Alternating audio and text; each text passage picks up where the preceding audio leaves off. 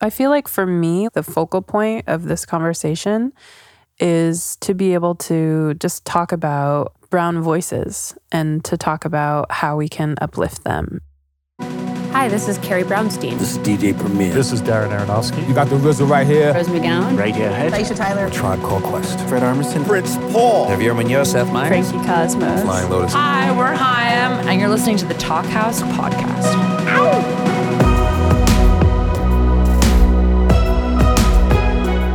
What's up? This is Elia Einhorn. Welcome back to the Talkhouse podcast.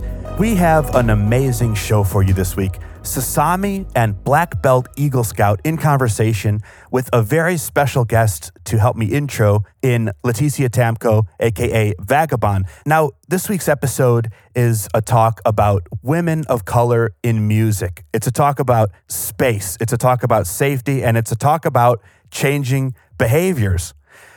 This episode came up due to a Twitter situation. Situation is uh, a nice word for it. That came up from Black Belt Eagle Scouts conversation with Ailsa Chang on the NPR show All Things Considered. KP discussed her feeling uncomfortable with white people at her shows as her music is intended for black indigenous people of color. She said, quote, it's for people of color, for indigenous people, for queer people, and white men are so fragile when I say stuff like that. It's because of white privilege and they don't often get told that. End quote. Now, it should be noted that KP was not advocating for banning white men from her shows, right? She's saying that there should be more room at each performance for the folks she sees as her own community. Of course, fragile white men took to Twitter immediately upon the show's release, calling KP racist and hating on all things considered for having had her on. I saw Vagabon tweet some support for this. I fell down the rabbit hole and I saw Sasami pretty much MMA fighting these fools on Twitter. And I thought to myself, I want to offer the platform of the Talkhouse podcast to Sasami, to KP, for an extended, unmoderated conversation about these issues. To help me introduce today's show, Vagabon. Now, Lætitia has been on the Talkhouse podcast twice before, once with Julie Byrne and once with Frankie Cosmos' Greta Kline, where the issue of space in indie rock actually came up as well. The Cameroonian born, New York and LA based singer songwriter producer Vagabon is one of my absolute favorite artists. Lætitia Tamko, welcome back to the Talkhouse podcast. Thank you. Great to hear your voice. Where are you joining us from? Um, I'm quarantined in Los Angeles right now. Okay, okay. So no trips to New York for the time being. No, no, that's on pause. yeah, a lot of things on pause right now. Although you have been staying somewhat busy, you just performed as part of the huge Black Power concert that the Form Fest folks put on recently. How did that go? It was great. I mean, it's so great to get together for a purpose that feels really good. And, you know, 100% of the proceeds went to organizations that benefit trans people, like, such as the Trans Law Center, um, the Crenshaw Dairy Mart, this organization called Black Men Build, amongst others. So it was just cool to kind of put our heads together and our skills together to raise some money. And it went on from 5 p.m. to midnight. And, you know, artists from Va- Vagabon to like Miguel and Neo, and you know, it was just it was amazing to to play music again. Honestly, it's been a while for oh, me. yeah. Well, and you Yeah. had this situation that I just want to talk about briefly where you put out this album that was fucking incredible. This was your Thank sophomore you. record, self titled Vagabon, and huge critical reception, huge fan reception. You have sold out tours around the world, and then boom, the pandemic hits. And what? I mean, you're stuck in LA right now and, and unable to tour. Yeah. I just want to be one voice putting some juice behind this record because I was privileged to hear some of the earliest tracks in, in their inception. Mhm. And, and I couldn't believe how cool the new direction was. I was a huge fan of your first record, obviously, but it was so cool to see this whole other side of your artistry. Thank and you. Uh, I just want to be one person saying, I am going to fucking be at your show the second I'm able to. Are, are you hoping to get back on the road when things are safe? I hope so. I mean, I feel like this record, you know, didn't have as much of a life as it could have had if, you know, we weren't dealing with a global pandemic.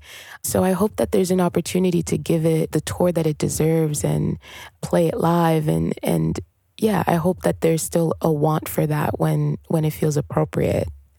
I just want people to listen to it and to Yeah, to like engage with people in a live setting with it as well. there will be, man. So many people I talk to every day cannot wait to get back to shows. Yeah. And an album that came out even uh, months ago still is going to be so fresh to finally get to see live. So Yeah. I can't wait for that, man. Me too. Now, speaking of the, the live shows, a lot of what today's talk is about is safety and community in indie rock and beyond live spaces. Yeah. I feel like we're in this amazing time of redefining a lot of things in America. One of those is what those spaces that we're going to return to look like. And Lætitia, I know you've thought a lot about community over the years. Yeah. I mean, the conversation surrounding this interview that KP did, you know, the comments underneath the writer's like post of this made me so so sad, honestly. I it was just this weird revelation that the majority of the people who were commenting felt offended by this and I think I was you know, I, I, I shouldn't have been surprised, but I was kind of surprised by how overwhelmingly people felt like um, KP should not have said that. And, you know, I have my own personal experience where when I was putting out my first record, Infinite Worlds, in 2017, Pitchfork did a rising piece on me that the writer Matthew Schnipper wrote. And in it, you know, I, don't remember the question that he asked me, but my answer was like, I'm doing this for, for weird black girls. And I never thought that saying that would offend anybody. Like, Of course. Why would it? exactly. The headline is Vagabon is an indie rock game changer. And I guess then Pitchfork readers read the interview and saw that I said that it's for weird black girls and were like outraged, you know? Obviously, it was white men who were outraged that, like, well, if it's not for us, then we're not listening and we're not supporting. And, like, how can you exclude us? And it's like, well, actually, you're implied in everything. Like you you I actually don't need to say that this is for weird black girls and for white people. I don't need to mm-hmm. say that. You don't see a lot of weird black girls eh, playing rock music. It's just the truth. And so me having a platform such as a Pitchfork Rising piece or having any platform, that's what I felt like. I represent Cameroon, that's where I'm from, and I represent weird black girls because that's what I am. It it makes no sense that that would offend somebody. So naturally, when I saw the comments underneath the share of KP's interview on NPR, I was like surprised that no advancements had been made in that department from when I experienced it a year or two earlier. Can we label these people all listeners matter? Exactly. it's like you're sharing it with everybody. You understand that everybody's going to listen to it. Some things are just implied and don't need to take up space in a conversation in a platform. They just the, the fact that we're even the fact that we're even saying like, "Hey, don't worry, we mean you too," but like you just it's just so sad. The word is sad. it is. It is. And I, I feel like KP and Sasami in this talk really get into how ridiculous some of those beliefs can be, but but maybe more importantly, why they're ridiculous, right? Like, like just like Right. you're doing here. Um, and, and and I really hoped, you know, we have a lot of listeners in the indie rock scene here at the Talkhouse podcast. I'd say that is, you know, probably the majority of our listenership.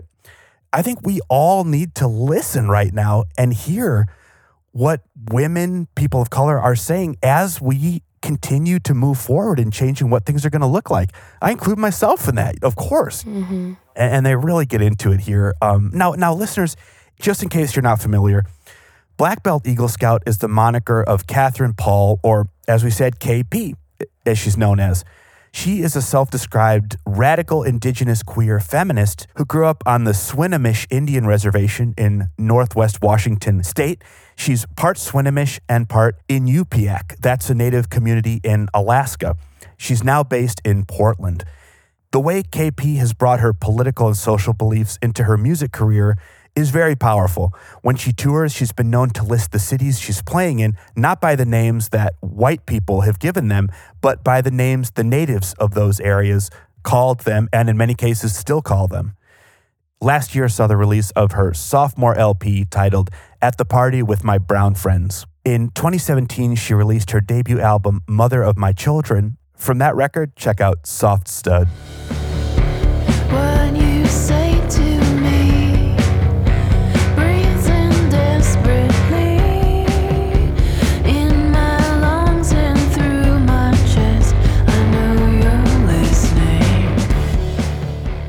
I fucking love Black Belt Eagle Scout, man. Yes. Lætitia, are you a fan? Yes, I am. I love KP and I love their music. So good. Um, now, I know that you are a fan and a friend and a collaborator of Sasami Ashworth, who goes by Sasami. She made her name playing synth in the band Cherry Glazerr, who she worked with for a few years starting back in 2015. In 2018, Sasami went solo, signing to the great indie label Domino, and released the fantastic shoegaze centric, eponymously titled debut LP, Sasami. She's Korean American and came up in LA, which she still calls home. Am I correct in understanding that you had actually an LA social distance hang recently? Yeah, yeah. Sasami and I are both very strict about our quarantine, but she just celebrated birthday and she's like the number one friend in my life. And so, you know, we did a little socially distanced celebration of her. We just serenaded her Oh, with a happy birthday, just real low key. oh, I love it. That's awesome. Let's check out some of her most recent music. This is a single called Mess. Looking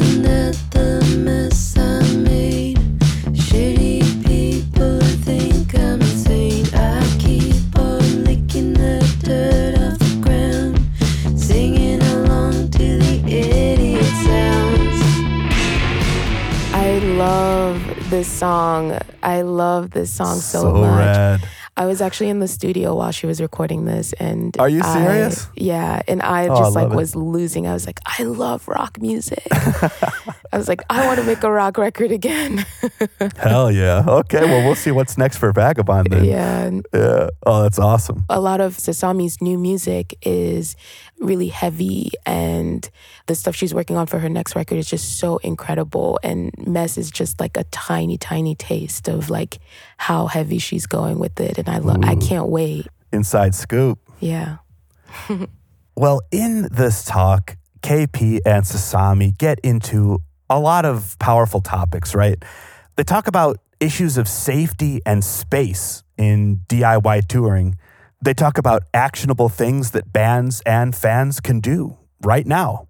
you know, when we talk about what other bands can do and what other people can do, land acknowledgement is something that I, as a person who's not indigenous to this land, ha- hasn't really thought about. And that's why it's so important to listen. You know, that's why it's so important mm-hmm. to make sure that we're listening to the people who occupy those spaces, whether it's Black people, whether it's Indigenous people, other people of color, marginalized people, queer people listening to what they have to say can just open your eyes to things that you may not have thought of. And I think it's important for other bands and fans of music to be humble enough to receive that they may not know everything and they may not have thought of something that is actually super important to an artist's ethos. And if you go to a show, know that that artist on the stage wants to share their music with you. Know that that's implied by them showing up and deciding to be vulnerable with you and just listen to what they need. And you know, we have artists like Noname who has talked about wanting to stop playing shows because there are white kids at her shows saying the mm-hmm. N word. And mm-hmm. there are white kids at Solange's shows saying the N word. And we just have to understand that loving music does not mean that there are no boundaries around that. And listening and being humble enough to know that other people may know something that you don't is crucial to what you can do as a music fan and as a band. I listened to this talk a number of times as I was editing it, but I, I listened just before recording with you today, Lætitia, again. And one thing I, I just wanted to share is like I get a lot of messages from really famous artists that enjoy the Talkhouse podcast, and I super appreciate that um, that you guys are listening. And, and I just want to say, share this when you hear this episode. Share this with other bands that that are at your level and that are smaller than you and that are bigger than you. And this is an opportunity we all have to listen. Mm-hmm. Mm-hmm. Lætitia Tamko, aka Vagabon, thank you so, so much for joining us here on the Talkhouse podcast to help introduce this episode. Thanks for having me. Should we roll the tape? Let's do it. the reason why it was brought up that we should maybe have a discussion was the whole scenario with your NPR piece about representing marginalized voices and the fact that Twitter kind of exploded. Not exploded, I'm being dramatic, but you know, people on Twitter had something to say basically to defend white male people at shows that can't make space. I know for me and for other women of color and other artists, sometimes it feels vulnerable or foolish to talk about really important things with press people. I know that I've talked about this with a lot of other artists that sometimes you open up and then it gets relayed in a way that I don't know doesn't represent exactly what you were trying to say. Does that make mm-hmm. sense? Yeah, I mean, I think it's a lot easier to just talk to your peers than it is to talk to huge press people, definitely. Yeah. Because when you're talking to your peers or when you're talking to like people at a show, it's like the audience that like actually wants to be there for you and wants to be a part of what you're doing. And so for me, like uh, having this band, Black Belt Eagle Scout, and talking a lot about Indigenous issues, that's something very normal for me. I do it on a daily basis with my family, with my friends, and pretty much just with my community. But when you get to a point where you're talking to other outlets where it reaches like a huge audience and like that invites other people to the conversation that, you know, wouldn't normally be a part of the conversation. Right. And so I think as an artist, like it's it's something that you have to be okay with in, in a in a way because you know you agreed to talk to somebody, and so Right. yeah, so it's it's an interesting dynamic space I think um, to be within. Yeah, and sometimes when you're doing an interview, I mean, in a podcast, like the reason why I also thought a podcast discussion about this topic would be interesting is because sometimes in an interview, when they're just quoting you, some nuance is missing. You know, they're just kind of selecting certain quotes, and in an interview discussion like this, we can we can fill in all the all the blanks about what we were thinking, not just certain quotes. You know. Yeah, definitely. I mean, one of the things that I wanted to talk about, obviously, I think it's a, a big topic for this particular discussion, is just space in general and what that looks like for people of color, for women of color, for queer people, for queer people of color. And I think, you know, being a woman of color and being in the indie rock scene, like, it's definitely something that I feel like I think about all the time just because it's my life. And I think perhaps you you think about that too and how we can I guess shift or change a culture. That's something that I remember you said at one point what I thought was really interesting. I was like, "Oh yeah, we're trying to like you know, create this culture within the art that we have, that within the music that we have. And I was really struck by that. And so I think what is it about creating a culture for people of color or for just, you know, for um, this music scene? What it, what is it about that that um, inspires you? I'm curious.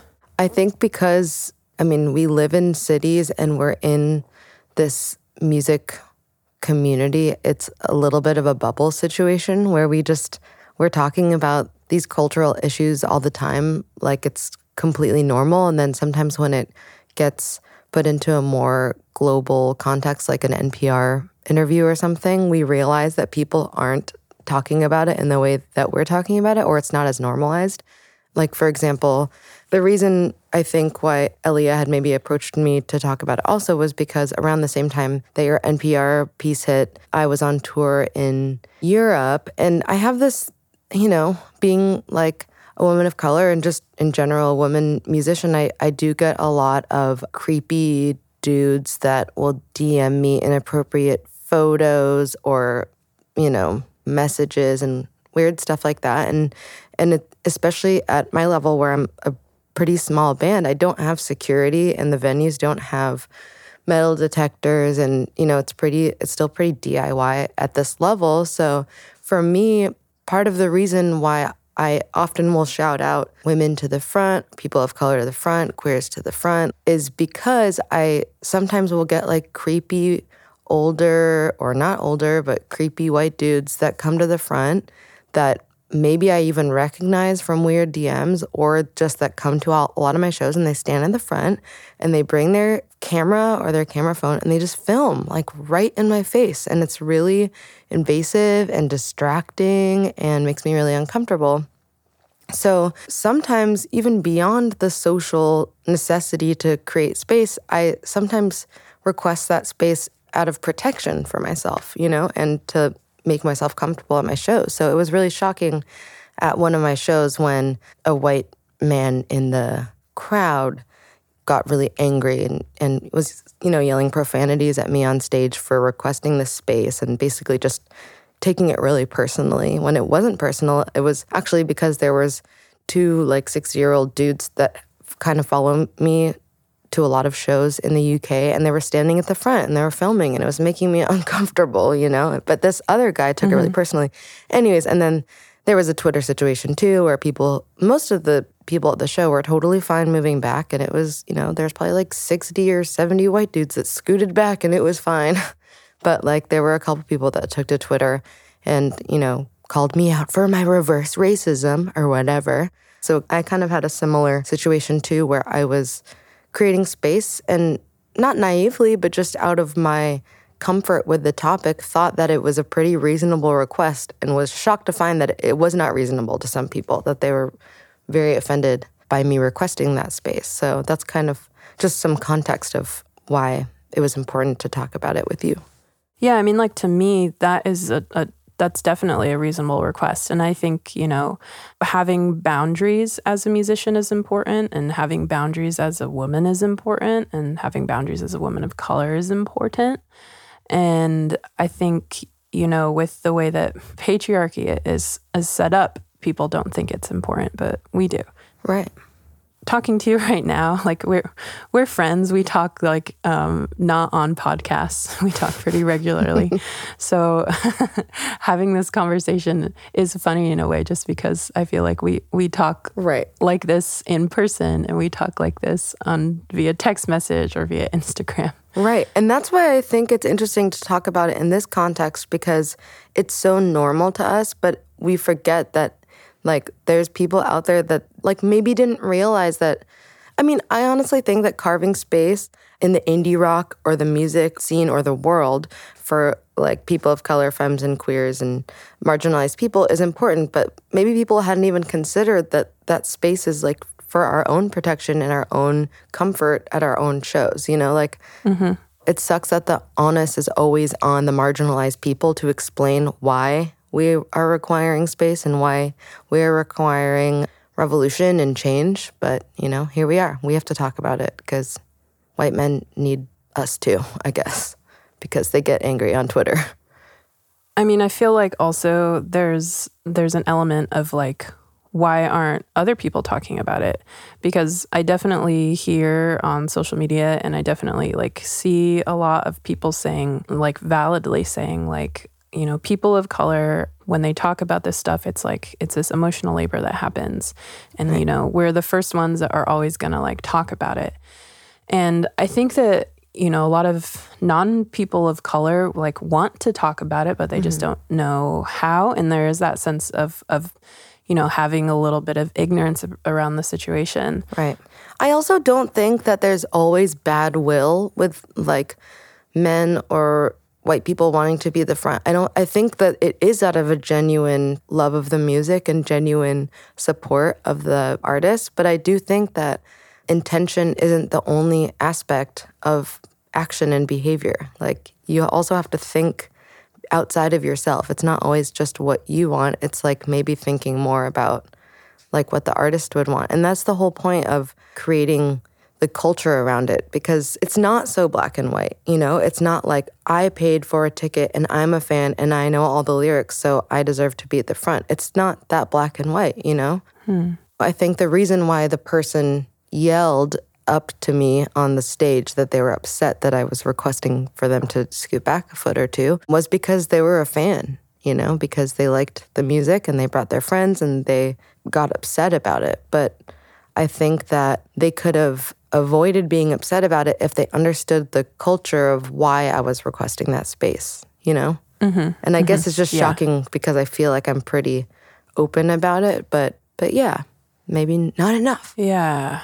I don't remember exactly the whole context of your NPR interview, but was it just talking about themes from your record or was it specifically talking about live shows? Oh, I think that, you know, I've been pretty vocal on Instagram. Instagram is the, the social media platform that I use the most. I don't really use Twitter. Um, Twitter is where I'll like post, you know, updates about tour and stuff. But to like get to know me in like a somewhat personal level, Instagram is where I use my voice in that way. And, you know, I was going on this tour with Julia Jacklin and opening up, and it's pretty much like, you know, her audience that's there.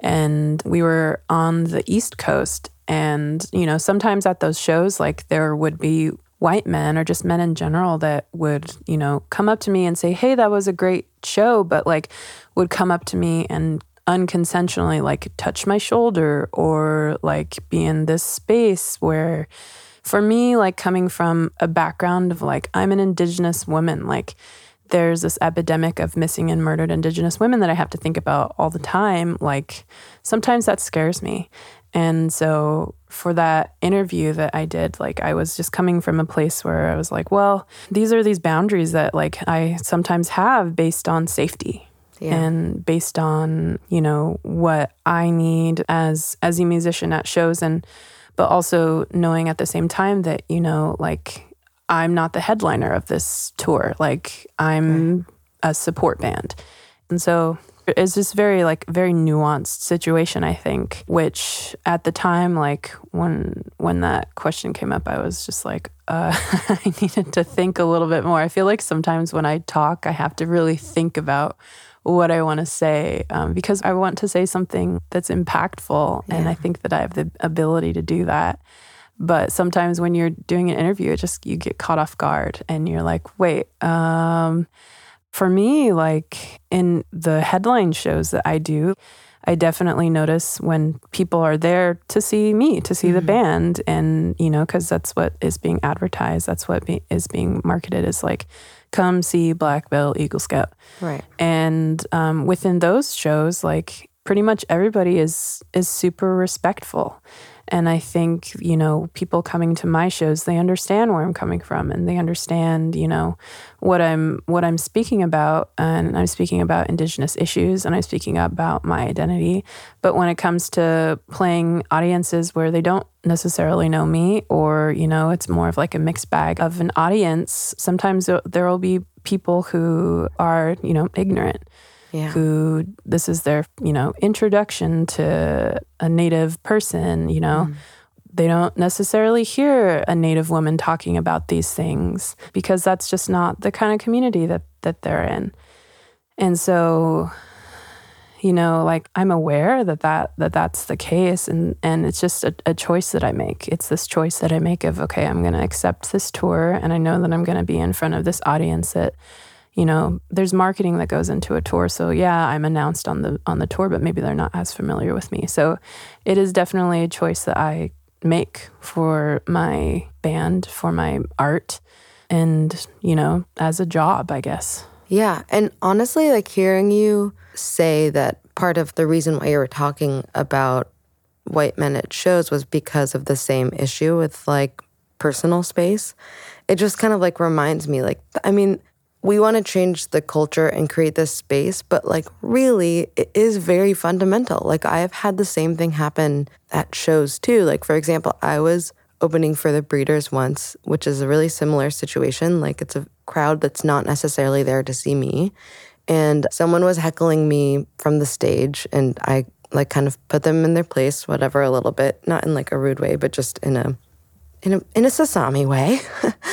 and he came he was like a pretty big white dude. He came to the merch table and I thought he was coming to apologize, but he was actually there to get an apology from me, which I wasn't down to give him, and he threw all of my merch on the ground and got really hmm. violent and that was really scary and even recently i played a show at pappy and harriet's in this venue in, in pioneer town and like people will come and buy a ticket and get food and drinks at the bar even if they don't know who i am. And there was this kind of cowboyish dude who came to the show and didn't know who i was. And he tried to he was trying to mansplain and i was like okay leave me alone. And then he like grabbed my shoulder to get my attention and i like told him not to and he like started cursing at me and got like really violent.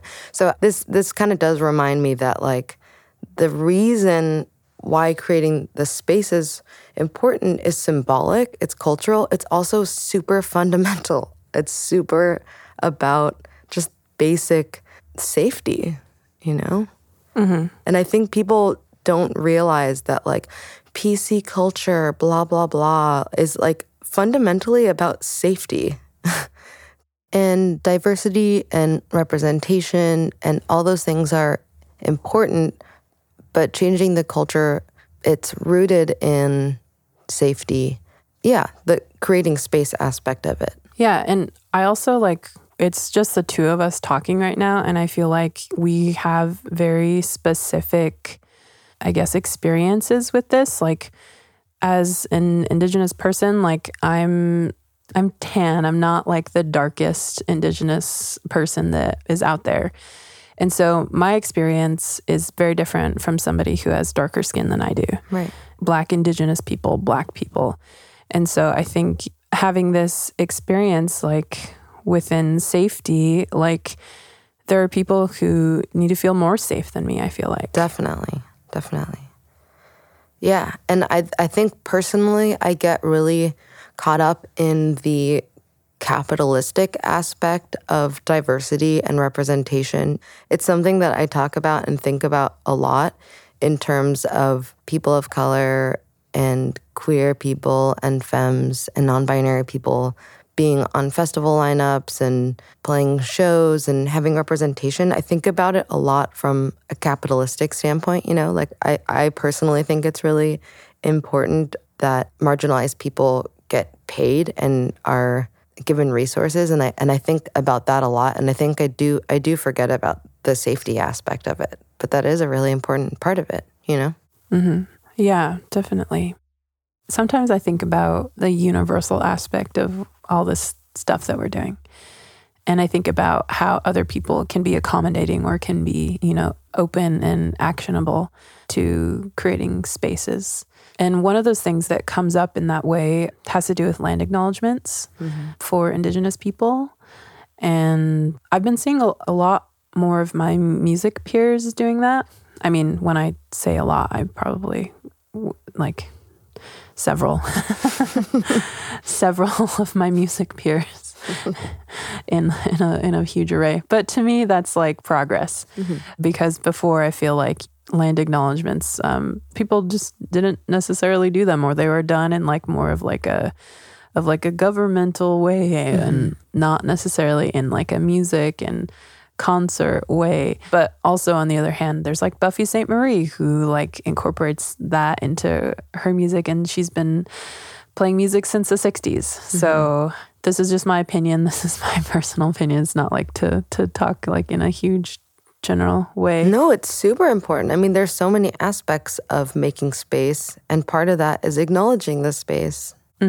Yeah, I wanted to ask um, you because I've noticed, and we've talked about this a lot, is mm-hmm. just doing land acknowledgements and, and working, especially with Erin from Seeding Sovereignty. Mm-hmm. I think that's awesome, and I think more people should should be doing that. I think that land acknowledgements are a very simple, easy way to to start the conversation of talking about indigenous land, of of creating space for land defenders, of you know, creating this like history in the contemporary time where people can be like, okay, we are actively talking about Indigenous people because Indigenous people have futures.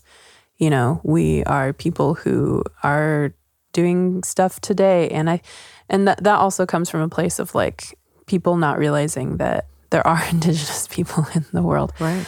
And I think that, you know, there are still some people that are like that, but I think that that's shifting. And I think, especially with like the indigenous congresswoman Deb Haaland and Sharice Davids, like that sort of stuff is is making its way into like more popular culture. Right. But specifically, like with you, and I guess potentially inspiring other people, like what what is it about land acknowledgements for you in particular that like make it important to do? Well, I mean, first of all, I and we are so lucky that seeding sovereignty and groups like that exist because I have a desire to acknowledge the land and engage with the ancestral historical community of all the places where I tour. But I was kind of like worried when I was first talking to Aaron, I was like worried about asking them to do work because part of the land acknowledgement is, of course, acknowledging the traditional name of the land, but also inviting someone from the community to give a blessing or some sort of community presentation. So I felt a little bad asking Aaron to connect me or to organize some sort of presentation, but that's what they do. That's literally what Seeding Sovereignty does. And I think what's so special about Aaron and that organization offering to connect touring artists with local indigenous people is that a lot of times the communities do want to participate in the shows. They do want to bless the show. They do want to be a part of the event. It's two ways. I think there are indigenous people that would love to participate. And I think that that's what's so cool about Seeding Sovereignty is that they connect events. I think they also do this for like educational events and any sort of event in different communities that's on indigenous land, but they'll connect you with like local indigenous people. And that's like what they do. Do you know what I'm saying? I just like, mm-hmm. I think the fact that there's organizations and communities that actively will help facilitate that kind of connection is really priceless and it's really like a natural thing. So, and yeah, it's just nice to have an open line of communication with someone who is happy to facilitate those kind of community interactions. Yeah. And I think, you know, ha- having this conversation and hopefully people will hear that, like hopefully that will inspire people to to reach out. There are people out there that want to to help acknowledge the land and pay respects to the indigenous people. And like being a very privileged and lighter skinned person myself, like I actually like in some ways I understand like not to make it an excuse for it, but I understand white men's feeling like unsure of what to do in in the space of 2020, you know? Because ultimately at the end of the day, the more privileged you are, the more work you need to do. Yes, it's going to feel like work. Yes, it's going to be awkward. Yes, you're going to be in a situation where you have to be extra sensitive to how other people feel. But that is part of the community that we're trying to create. And that's part of the future that we're trying to create, where people who are privileged have to do extra work to balance out how imbalanced the society is right now, you know? And for me, trying to work with seeding sovereignty is me trying to be open and sensitive to like what I can do because I'm not an indigenous person. And what Aaron helps me with is like I want to know like how can I open my show, how can I open my event to be something that can be collaborative with the indigenous community? You know, it's about asking questions. Being a privileged person that wants to be better doesn't mean that you know the answers. It just means that you're willing to ask questions and willing to change behavior and willing to be sensitive, you know? And so, mm-hmm. yeah, I just think that part of growth is like awkwardness and making mistakes and learning and growing and like and i am always wanting that and i invite people that come to my shows to be willing to grow and change and be awkward and make mistakes it's fine no one's supposed to be perfect but there needs to be some willingness to change and to grow and to make space Mm-hmm. I love that. Thanks for saying that. Yeah, of course. I mean, part of growth and change is breaking. You have to break habits. You have to break systems that, I mean, they're already broken, but, you know, break them down further so that we can really analyze what isn't working and who is not being uplifted and how we can change the systems. And I've been talking about this lately a lot because, you know, I brought Mandy Harris Williams, who's a critical theorist, out on tour recently because the indie rock world or the rock world or whatever is like the least punk place.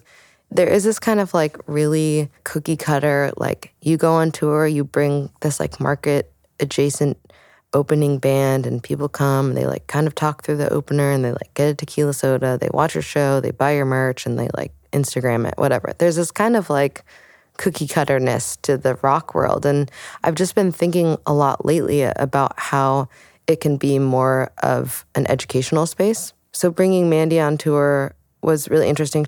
It was like partially a DJ set of black femme musicians and then also partially sound collage with some critical theorist spoken word and then her own lecture on top of it. Yeah, I don't know, just kind of thinking about how we can change the indie rock space and evolve it and not let it get stuck in the same kind of parallel way that I guess the world and America is trying to enact some sort of revolution. I think the indie rock world needs a little revolution too. Yeah. You know, it's interesting you talk about that because I feel like the majority of the interviews that I do, like people will ask me like about indie rock and like they'll they'll say like, well, where do you see yourself in indie rock? It's like, you know, such like a white male space. And, you know, I've I feel like I've said so many different things, but that question is still stuck in my head. I'm just like, wait, where do I see myself?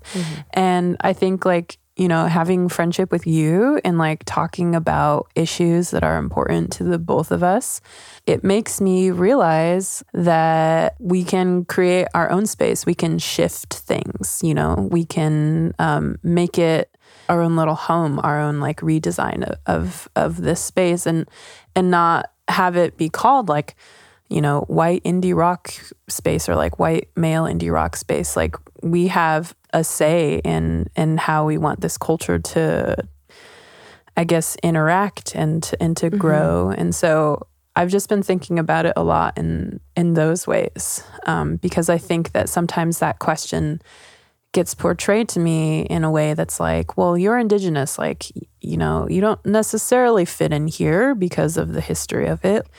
So how do you see yourself fitting in? Yeah. and and then i and then i i mean like honestly like I, i'll just talk about all of these women of color. I'm like well right now like i i see all of these women of color like in indie rock music and like why does it have to be one way why can't it be expansive Right. you know why can't it be so many voices and I think that people will see that. Like, I've definitely seen it, especially I think with Asian women and with Mitski, with Japanese breakfast, with Jay Som, like having representation within those cultures and those communities. Like, I've noticed that and I've felt inspired by it. And I think a lot of people have as well. And with you too. Definitely. There's so many women of color that exist in the indie rock space. Like, you know, I'm very, really good friends with Vagabon, who is a black woman musician. I mean, I wouldn't pin her as an indie rock musician, though she does kind of get put in that category. But there is definitely this shift in representation in the scene. And but for me personally, I just think that like, I mean, again, like I I consider myself like a in the in the scope of things a pretty like privileged light skinned person, and like I don't feel. Pers- I'm just talking from my own perspective. I don't really feel like I, I'm like inventing anything new. Like for me, music is the language that I feel the most fluent in and the most comfortable in. And I think it's really easy for musicians and artists to feel like like what they're doing is good enough and they don't have to be good beyond just being an artist. But I think that's total BS. And I actually think the music community is a really powerful community that can open up discussion to broader themes besides just art and just music, you know? And I, I mm-hmm. think that having the community of women of color in the indie rock scene, I mean, it should have been there the whole time, but I think it what's really powerful about it is that it makes us feel more comfortable to just be ourselves and not have to like prove anything. That's like kind of the most important thing about it, you know? Yeah. I think that because people who are marginalized are typically very engaged and very um what's the word I'm trying to think of like switched on people like because out of survival probably I think that we end up talking about um, social change and social justice and all of these themes just because it's because we're good people and we care about it. But I think the most important thing about the space is that the marginalized people in the space just have the freedom to just make what they want to make and talk about what they want to talk, you know? I definitely see that. There was one instance when I was on tour recently when somebody, after we played a show, um, it was an Indigenous person, and they were like, This is the first time I've ever seen an Indigenous woman on stage. Like, now I know what it looks like, you know?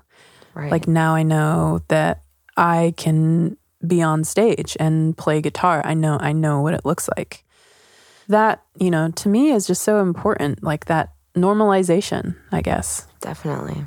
and also representation too. Like I think that they go side by side. And I don't know, I just I just loved what you said.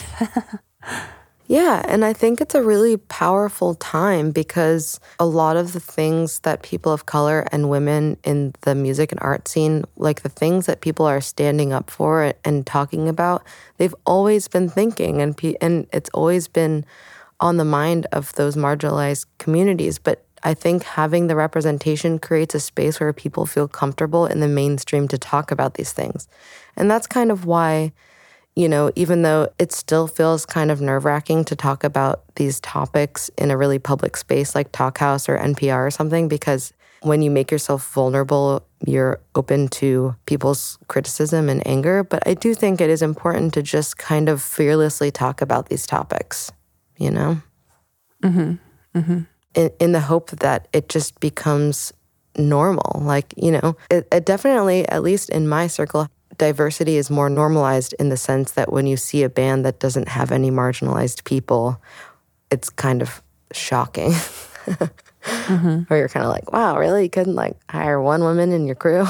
There's like kind of mm-hmm. th- it's it's I definitely feel a shift in in the culture in some ways, but I I do think it could it could get a lot stronger and deeper. yeah, I definitely agree with that. Like I, I used to work at a music venue and I would, you know, intentionally like, you know, make sure to have bands that have women and have people of color and have queer people just so that there's more representation. And I think, you know, having uh, entities like She Shreds Magazine has just been am- amazing in creating that space and filling that gap. Like amplifying marginalized voices i feel like is something that's really important. And it's important for like bigger bands too. Like i would love for this discussion to also be a challenge for bigger less marginalized acts to diversify their crews to bring more marginalized voices to open for you on tour I, I think mm-hmm. that it would be great for these standards to be normalized on like a much bigger scale. Like we're doing the best that we can on a very like indie, still pretty DIY level, but I'd love to see this change like on a much bigger level. Yes. Yes. Yeah, I agree. So if you're listening out there, I know, right?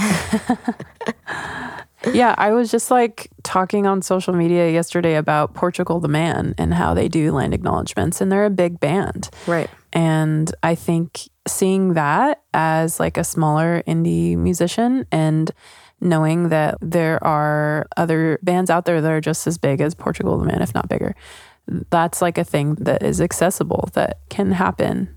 And so I hope it does. I really do. Definitely. We should we gotta we gotta write down some notes and make sure these bigger bands are taking note, you know, of what we small indie people are doing. yeah. like I was doing this thing. I did I did a tour opening for Snail Mail, which you know, Snail Mail's not a huge band, but they're definitely a bigger band than I am. And I was selling earplugs at the merch table to raise money for Raices, which is like an organization that raises money to help fund legal services for immigrant families that are split up at the borders. And I made like so much money just selling earplugs. And I'm I'm a pretty small band and I was opening for a band that's not that big. But I'm like, if giant, like if Billie Eilish was selling earplugs to raise money for like Wet'suwet'en or something, I just, you know, just like little things. I wish that if the music world is kind of echoing the positive change in the social world, like even Bernie Sanders' campaign, for example, like is so crowdfunded, right? Like it's not funded by giant billionaires. I mm-hmm. feel like the music industry has so much space to do those kind of things too, where mm-hmm. it's like people at shows, artists, like we can do things without the giant corporations that are like promoting the shows or whatever. Like the, I think we forget when we're in those show spaces that we're all like people with brains and resources and energy. And I just I, I hope that we can tap into like the power that people in the music world we can do important things together, you know, besides just like drinking tequila and buying merch. I just think that the space is more powerful than that. Yeah, definitely. I think so too. Also, just with social media too, like people have such a huge platform. They could be talking about important issues in that way too.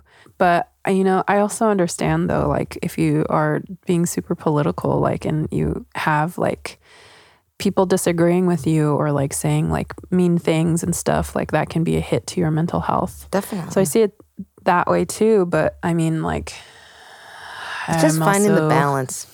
it's hard. I think finding the balance and then and then just you know coming from from again like my experience of being an indigenous person and wanting our sovereignty and wanting our hmm. rights I'm like well y'all are on stolen land. The way that you're accessing art and all of these things it's it's done because of so much genocide of indigenous people. And so that's also like in in my mind too. You know, I think a lot about like Riot Grrrl and I think about how like feminism was like talked about and like was such a huge part of of that music but like being that political there's no way to to do that without being able to acknowledge indigenous people and indigenous land and so Absolutely. I think there's a lot of people that just need to need to step back and need, need to think about like how can we proceed with our music community that we're a part of and include, you know, indigenous people, black people and all, all of these marginalized identities. I don't know. It's it's something that is on my mind a lot. yeah, I mean, I think it's just like fundamentally, it would just be great for everyone to dig a mm-hmm. little deeper in in their awareness about society, how music intersects with culture, and how the land that we're on, how the history affects everything, and how the history is important. And yeah, I just I think that we can be better. and I think we can we can be deeper. Yeah, I think sometimes I, I, I hit a wall with that though, because I'm I'm just like, well, why haven't people been doing this already? Like why? You know, sometimes I'm like, I don't understand. I don't. But that's just me trying to figure out like just life in general, I think. Definitely. Well, that's why we're gonna make our angry punk EP. Yeah. yes. Because anger is powerful too. Yeah, definitely. Cool. Well, this is actually just all an ad for our um, Angry Punky EP to raise proceeds for Wet'suwet'en. So cool. Mm-hmm. cool. Thanks, KP. Cool. Thanks, Sasami. Talk to you soon. Bye. Bye. Katherine Paul, Sasami Ashworth, thank you so much for joining us here on the Talkhouse podcast. Big thanks to our special guest host, Lætitia Tamko, aka Vagabon. Listeners, make sure to check out KP's essay for the Talkhouse Radical Indigenous Queer Feminism is Ceremony. You can also check out past episodes of the podcast featuring Vagabon in conversation with Julie Byrne and Frankie Cosmos. While you're there, check out our events tab. We have some very cool Instagram live talks coming up.